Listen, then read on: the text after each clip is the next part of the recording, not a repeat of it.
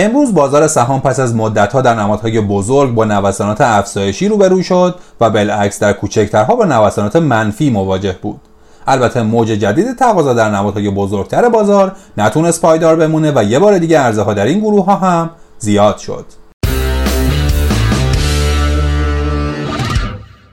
قسمت 155 پادکست بورس پلاس رو تو روز یک شنبه هفته دی ماه 99 میشنوید.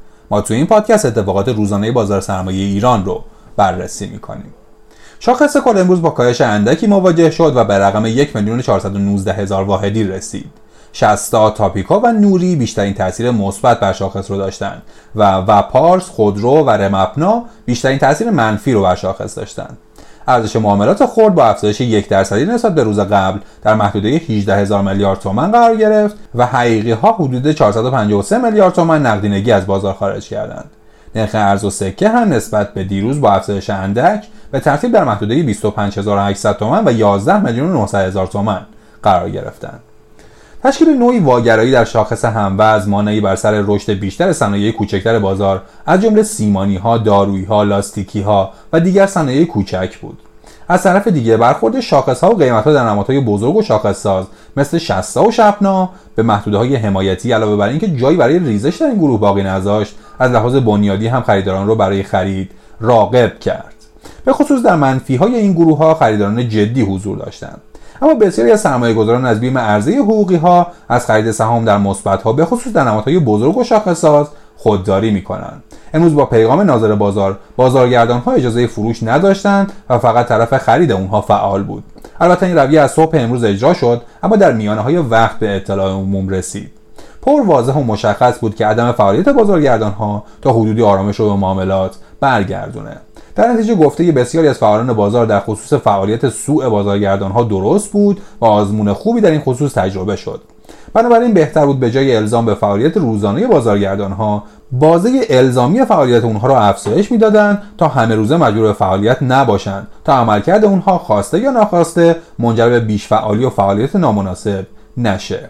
هرچند قرار نحوه فعالیت بازارگردانی تغییر اساسی داشته باشه اما با توجه به افزایش حساسیت به بازارگردانی مجلس شورای اسلامی هم به موضوع ورود کرده.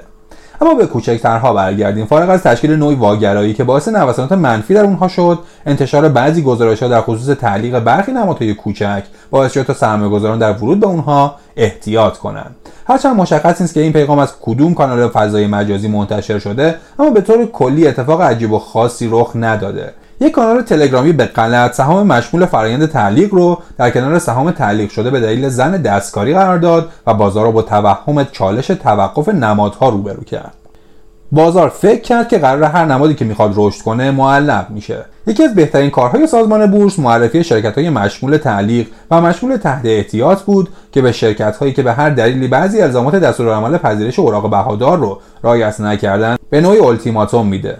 این اطلاعات هر روز در سایت بورس update میشه. مثلا در مورد وتوسا که به دلیل عدم ارائه صورتهای مالی حسابرسی شده در مهلت مقرر مشمول شده. دقیقا به همون دلیلی که مپنا و فولاد مشمول تعلیق شدن و شرکت می‌تونه با ارائه گزارش از شمولیت خارج بشه و اصلا هم قرار نیست سهم بسته بشه. این اتفاق یه بار دیگه لزوم ساماندهی فضای مجازی رو گوش زد کرد. قرار بود فعالان مجازی و تحلیلگران حقیقی به صورت قانونی مجوز فعالیت بگیرند اما در پیچ و خم بروکراسی اداری مدت هاست گیر کرده. فعالیت غیرقانونی بسیاری از کانالهای تلگرامی و جدیدا اینستاگرامی باعث شده تا ضرر جبران ناپذیری به سرمایه گذاران خرد کم اطلاع وارد بشه. بسیاری از ادمین های مجازی به صورت ناشناخته و گمنام همچنان به فعالیت غیرقانونی خودشون ادامه میدن و در حال سیگنال دهی و تحلیل غلط بازارن. از طرف دیگه بارها دیده شد که نهاد نظارتی بازار فعالیت کانال های شناخته شده و تحلیلگران قابل و قدیمی بازار رو محدود یا ممنوع کرده. اصلاح این رویه به شدت مورد نیاز بازاره و اتفاقا از فوریت بالایی هم برخورداره که جا داره هرچه سریعتر مورد توجه قانونگذار قرار بگیره. اصولا بازار بدون فضای مجازی در قرن ارتباطات معنا نداره و مشخصا تلگرام باعث تحولی جدی در معاملات بورس شده و باید این نرم افزار ارتباطی رو به عنوان فرصت و تهدید تلقی کنیم و از اون استفاده صحیح کنیم. مشخصا برای بازار فردا انتظار بر اینه که شاخص کل مثبت باشه. اما بازار متعادل نسبتا منفی داشته باشیم و سهم‌های کوچک با ارزیه بیشتری مواجه بشن.